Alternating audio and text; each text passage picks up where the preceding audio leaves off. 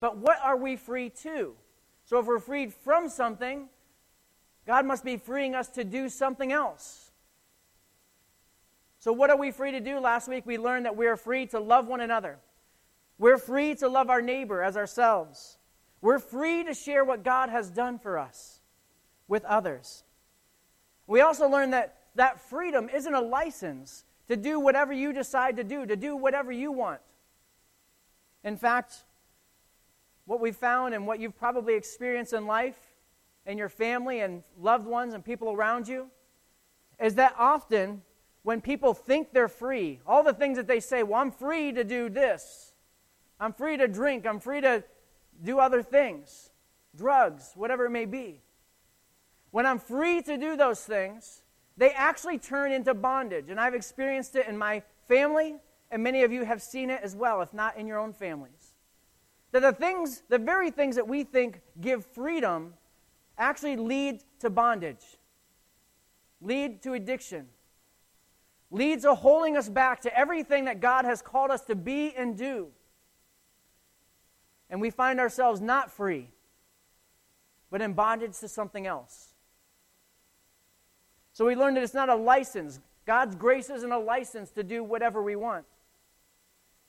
Because when we do whatever we want, sometimes that, that leads to bondage. But it is a license to love others. It is a license to love our neighbor as ourselves. It is a license to share our faith in what God has done in our lives with other people. So that's what we've been learning over the last several weeks. Not only what grace is, which is important, but even more important, what does grace do? What does it do in our lives? And so this morning, I want to close a little bit differently with some stories about grace to help us understand and hopefully really grab on to what grace means for each one of us. I would say, looking out here and maybe even watching online, that every one of us need grace in the busyness of life.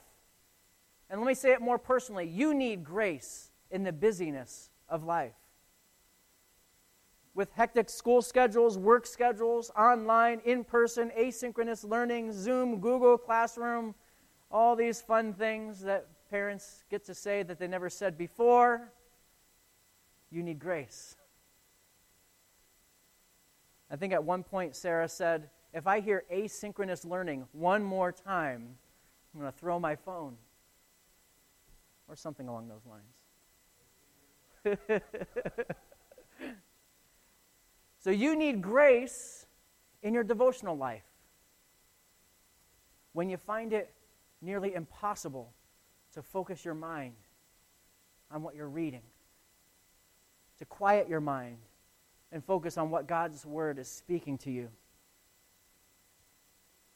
But sometimes, if we're just being real, we read and they're just words on a page. They seem lifeless. You need God's grace in your devotional life. You need grace through the tough times of life. Maybe the loss of a loved one, divorce, your kids growing up. You see, sometimes you wish you could go back and do things differently. You wish you could go back and change the way things were, the ways that you reacted. You wish you could take it all back. You need grace. If you're a prodigal son or daughter, and you're here in this room or you're listening online, and every one of us has prayed the, played the prodigal at one point or another in our lives. And if you have returned, God's saving grace has changed your life forever. But I want to speak to the prodigal today. You've been gone too long, far too long. It's time to come home to a Father who loves you. You need to experience His grace. You see, when you think about the meaning of life, you think about the wasted years of life, you think about poor choices, God answers every mess of life with one word grace. No matter what you've been through, no matter what you've done, no matter what mistakes you've made, God's answer to that is always His grace. His grace is what? It's sufficient. His grace is enough. So, what does grace do? Because again, it's not just about what grace is. Sure, we can all define grace maybe in one way or another, but what does it do for us? We are saved by grace. We've learned this throughout this series. We are saved by grace. We can't earn it. We can't do enough good deeds to, to, accomplish it. We can't somehow figure it out how to save ourselves. We are saved by grace. We are changed by grace. What does that mean? Is when God's grace is truly working in our lives, we begin to experience a transformation in our lives. We begin to see things differently. We begin to allow God's word to speak to us differently. We hear a message that's preached from a, from a, a pulpit like this or from a stage, and it pierces our hearts. We hear a worship song, and for some reason that song just pierces our hearts, and we become sensitive to the Holy Spirit and what He's speaking to us. We are changed by grace. We are shaped by grace. You see, because grace continues to help us through every storm and every obstacle and every mountain that we go through. We are shaped by it because we have become who we are simply because of God's grace working in our lives through every circumstance. Every time He brought us through something, He's continuing to shape us and who, who He wants us to be. We are shaped by grace, we are strengthened by grace. Let me speak to you this morning. If you are feeling weak, if you're feeling empty, if you feel like you're running out of fumes. And just to be honest, your pastor has felt that way many times, even in the last several months. Grace strengthens us. Why? Because every time we say we can't, grace says you can. Every time you don't feel like getting up out of bed, Grace says it's time to get going. Grace continues to work on our lives and gives us the strength, not because we're good enough, not because we're strong enough, because God's grace working in us says, I can help you through this season of life.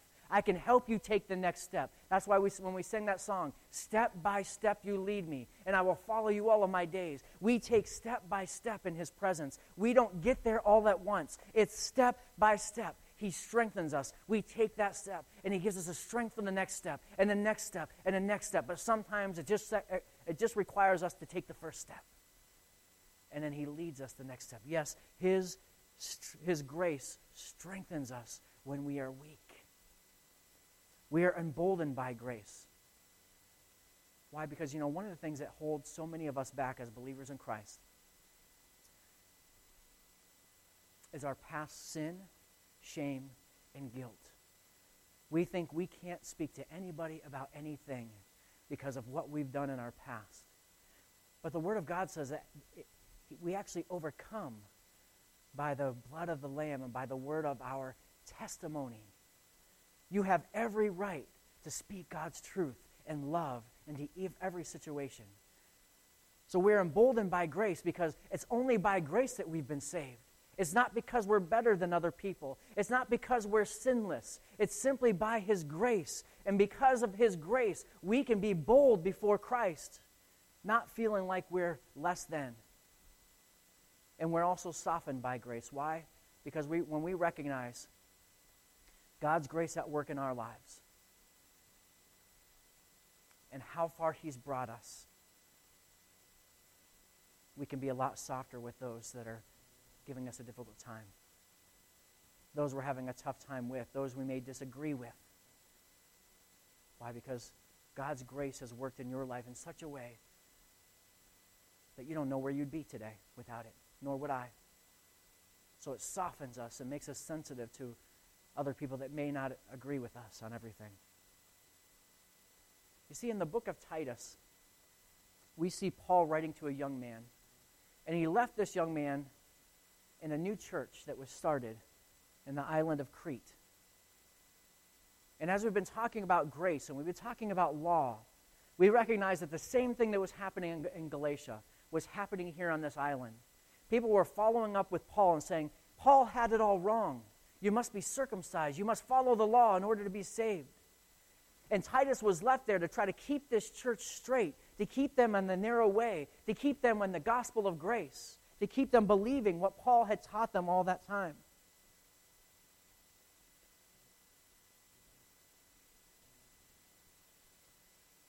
So, as we're going to read this letter, this is Paul's letter to Titus as he's encouraging him about grace and how to continue teaching this grace to the church. Titus chapter 2, verse 11 says, For the grace of God has been revealed, bringing salvation to all people. Now, this morning, I want to say to you that as, we, as we've continued this series, one of the things that I've hoped to do and that I hope that you've picked up on is that God's grace has been revealed to you if you misunderstood it before, if you weren't sure exactly what God's grace was, if you're not sure how it worked in your life, I wanted to make sure that there was a revelation for you of God's grace in your life, that you not only understood it, but you sensed what God was trying to do in your life. God's grace, God's grace, the grace of God has been revealed, bringing salvation to all people. So, what is grace? We've learned that it is the undeserved unmerited favor and kindness of God. In other words, we can't earn it, we can't do enough good things to get it. It's undeserved. You know, when we first get saved, I think we, we know that we've been saved by the unmerited favor of God. But 20 years later, when we've done a number of things of God and we have you know, a long list of ministries and things we've been a part of and all the things that we've done for others, it begins, it, it actually gets a little bit easy to think, well, maybe I did earn a portion of my salvation. And we forget that salvation is not by our works. No matter all the things we've done over 20 years, and all, as a ministry is pounded up, and we have a list of things that we used to do, it's not enough to earn our salvation still. We're on the same level playing field when it comes to God's grace.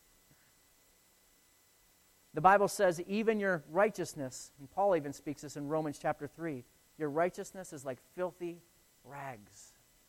It's also spoken in Isaiah, the same thing. Your righteousness is like filthy rags.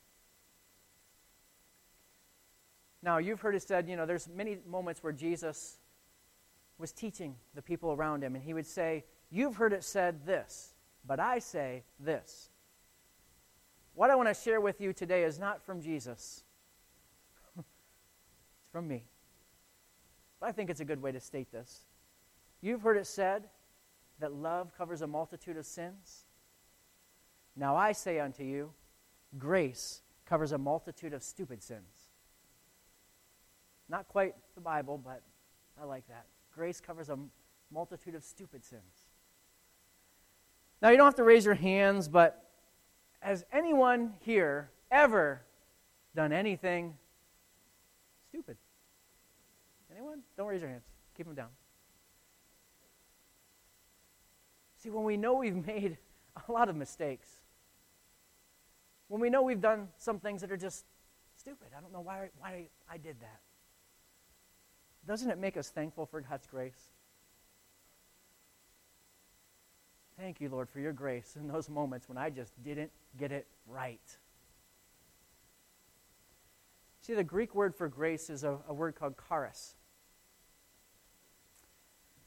Charis can mean gift. So we know this as, you know, when we talk about charismatic gifts, or we talk about charisma, it means gift, but it also means grace. And depending on the context, it's translated in different ways. And this was a word that was a cultural word long before the Bible started using it or Paul started using it in the New Testament. It implied a benevolent gift from a superior to an inferior. So it's somebody who, who has something that's giving something to somebody who has little. So it's not meaning superior that they're better than, it just simply means they have more than the person that they're giving to. Just a reference to someone in need. Now, when someone of wealth uh, saw someone in need, uh, they helped them, and this is called charis. This is a gift. This was a grace. Now, often these transactions involve three parties. On the surface, it looks like it only involves two, but Often the person, there's just the person giving and the person receiving. Now, the closest English words to the Greek is that the person providing the goods is called a patron. The person receiving the goods is called a client. So let's give an example here. So a patron owns a shoe store and he wants to provide shoes for children in an orphanage. They would be the clients. So, who's the third person? The third person would be called a broker.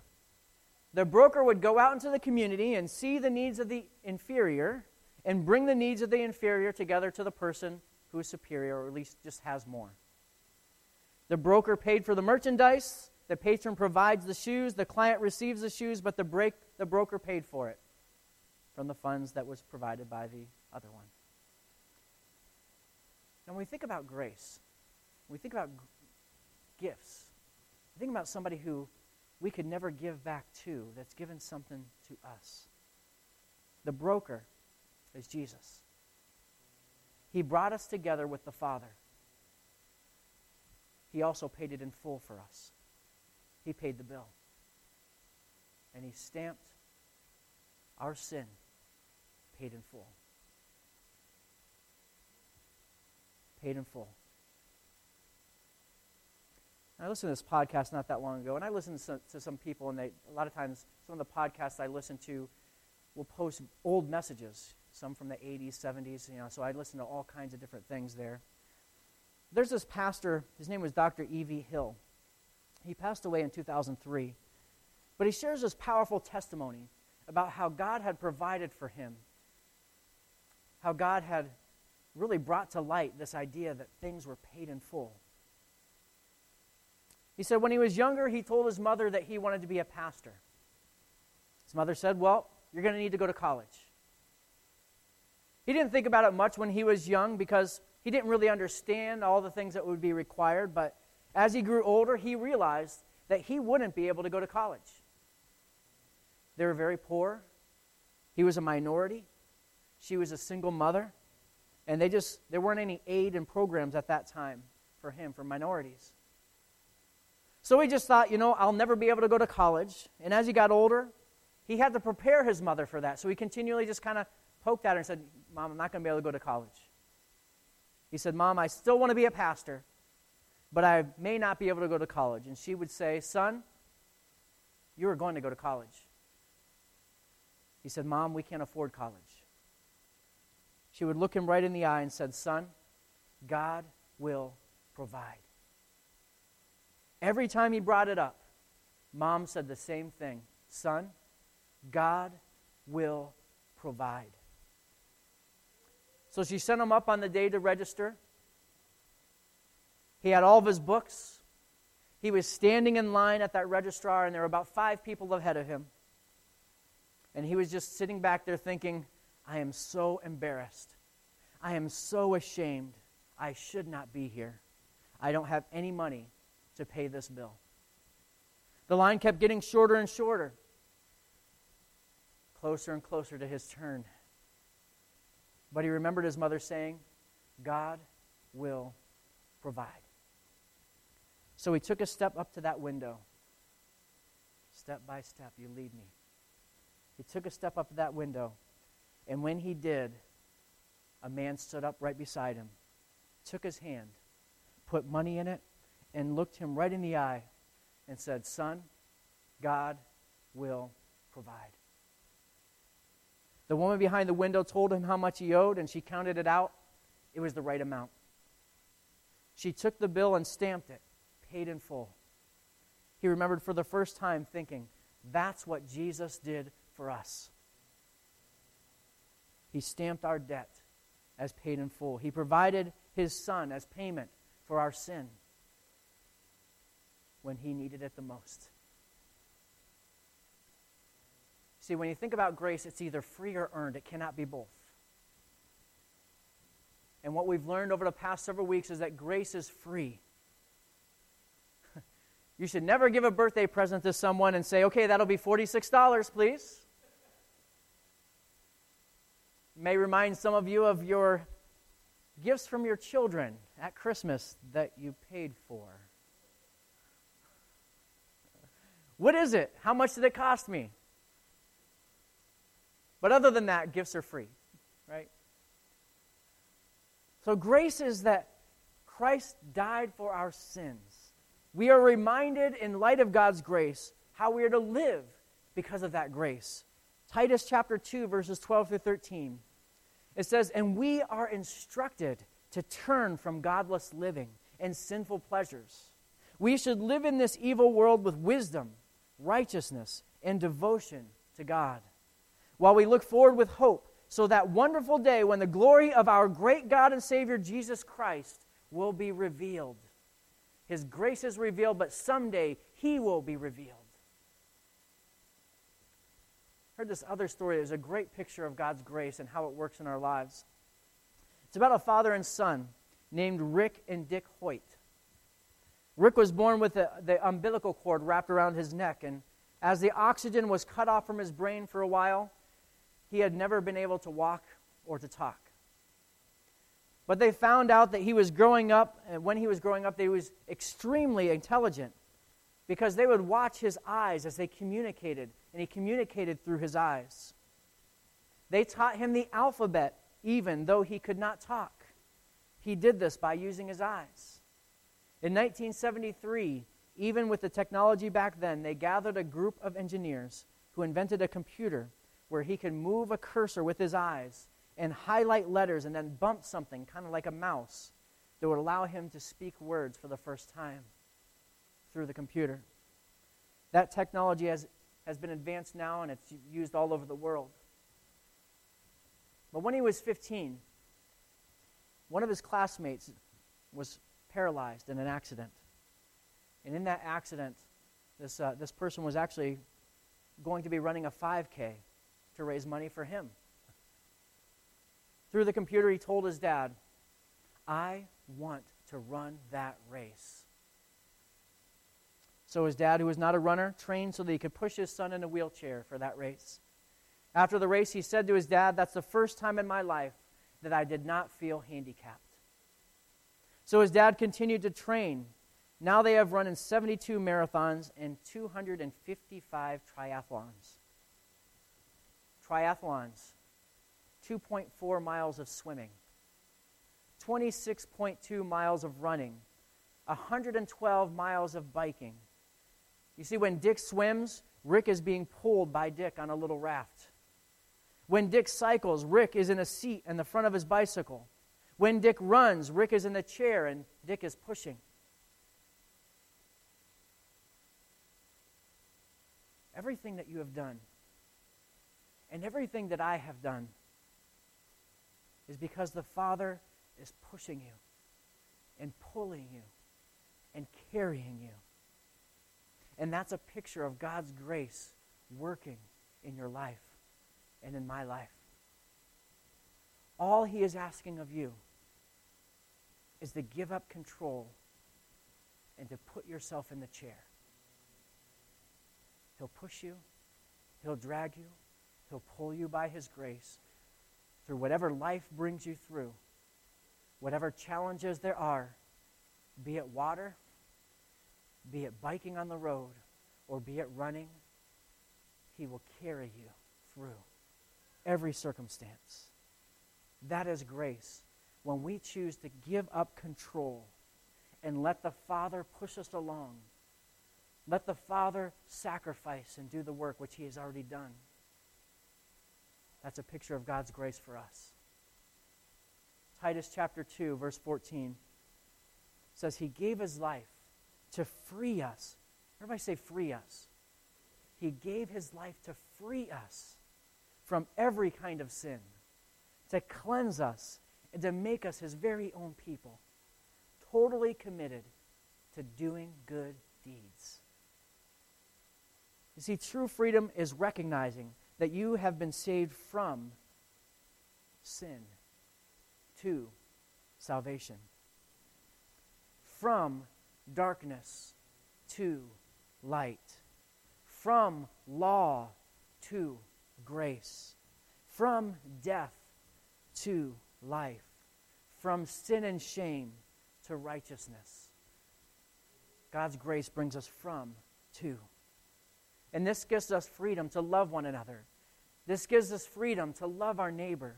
This gives us freedom to share our story about what God's grace has done for us. We are all in need of God's grace every day. Every one of us here in this room need God's grace every day. First, we need His saving grace, and then we need His sustaining grace, continuing to help us through the difficult circumstances of life. And this morning, you may need to experience His saving grace. Or you may really be in a, a need of sustaining grace right now. What I want to say to you is no matter how far you have been, you are not ever too far gone.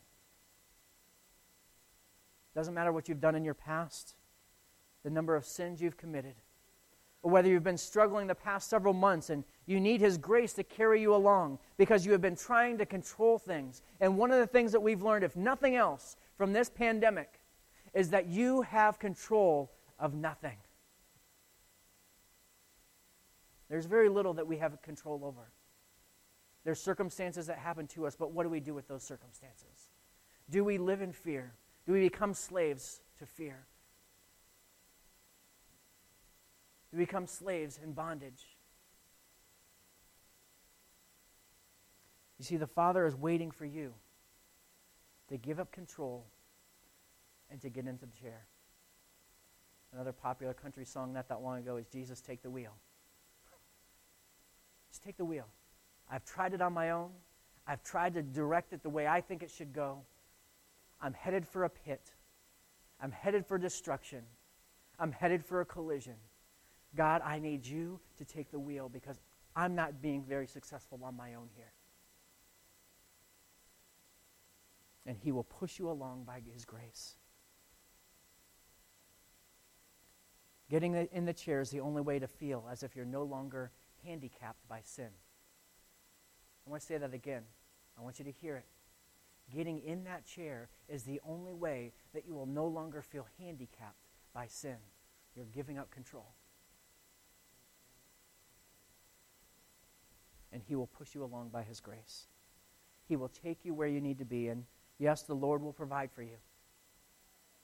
He has provided His Son, Jesus Christ, as a payment for your sin and for my sin. This morning, I'm going to ask with every head bowed and every eye closed if you're ready to su- surrender your life to Him, whether for the first time or for the 100th time or the millionth time, I don't care how many times you've done it before. If you're saying this morning, Pastor John, I want to surrender my life fully and completely, I know that I can't do it on my own. I'm surrendering it to you right now. I'm surrendering it to the Lord right now. I want you to say this prayer with me Lord Jesus, I surrender my life to you today. I've tried to do it all my way for far too long now. I'm ready to give my life to you. By your grace, forgive my sin, forgive my past, and make me new today. In Jesus' name I pray. Amen. If you said that prayer, I want to encourage you to download a free app. It's called YouVersion, spelled Y O U version. And you'll see in there all kinds of different Bible reading plans. Search for this one First Steps for New Believers. That'll take you through some good first steps for you as you're taking that step that we just talked about this morning. You're taking the first step to giving your life to Christ, you're taking the first step to surrendering your life to Him. This morning, let's, ha- let's all stand together. I want to read as we continue here in Titus, Titus chapter 3, verses 1 through 8. I want to read this over you this morning as a reminder of God's grace at work in our lives. And it says this it says, Remind the believers to submit to the government and its officers. They should be obedient, always ready to do what is good. They must not slander anyone and must avoid quarreling. Instead, they should be gentle and show true humility to everyone. Once we, too, were foolish and disobedient. We were misled and became slaves to many lusts and pleasures. Our lives were full of evil and envy, and we hated each other. But when God our Savior revealed his kindness and love, he saved us, not because of the righteous things we had done, but because of his mercy. He washed away our sins, giving us a new birth and new life through the Holy Spirit. He generously poured out the Spirit upon us through Jesus Christ our Savior. And because of his grace, he made us right in his sight and gave us confidence that we will inherit eternal life. This is a trustworthy saying, and I want you to insist on these teachings so that all who trust in God will devote themselves to doing good. These teachings are good and beneficial for everyone. So, my charge to you this week is to go and do good. Avoid quarreling. Be gentle and show humility. Live and walk in grace. Amen. God bless you. Have a great Sunday.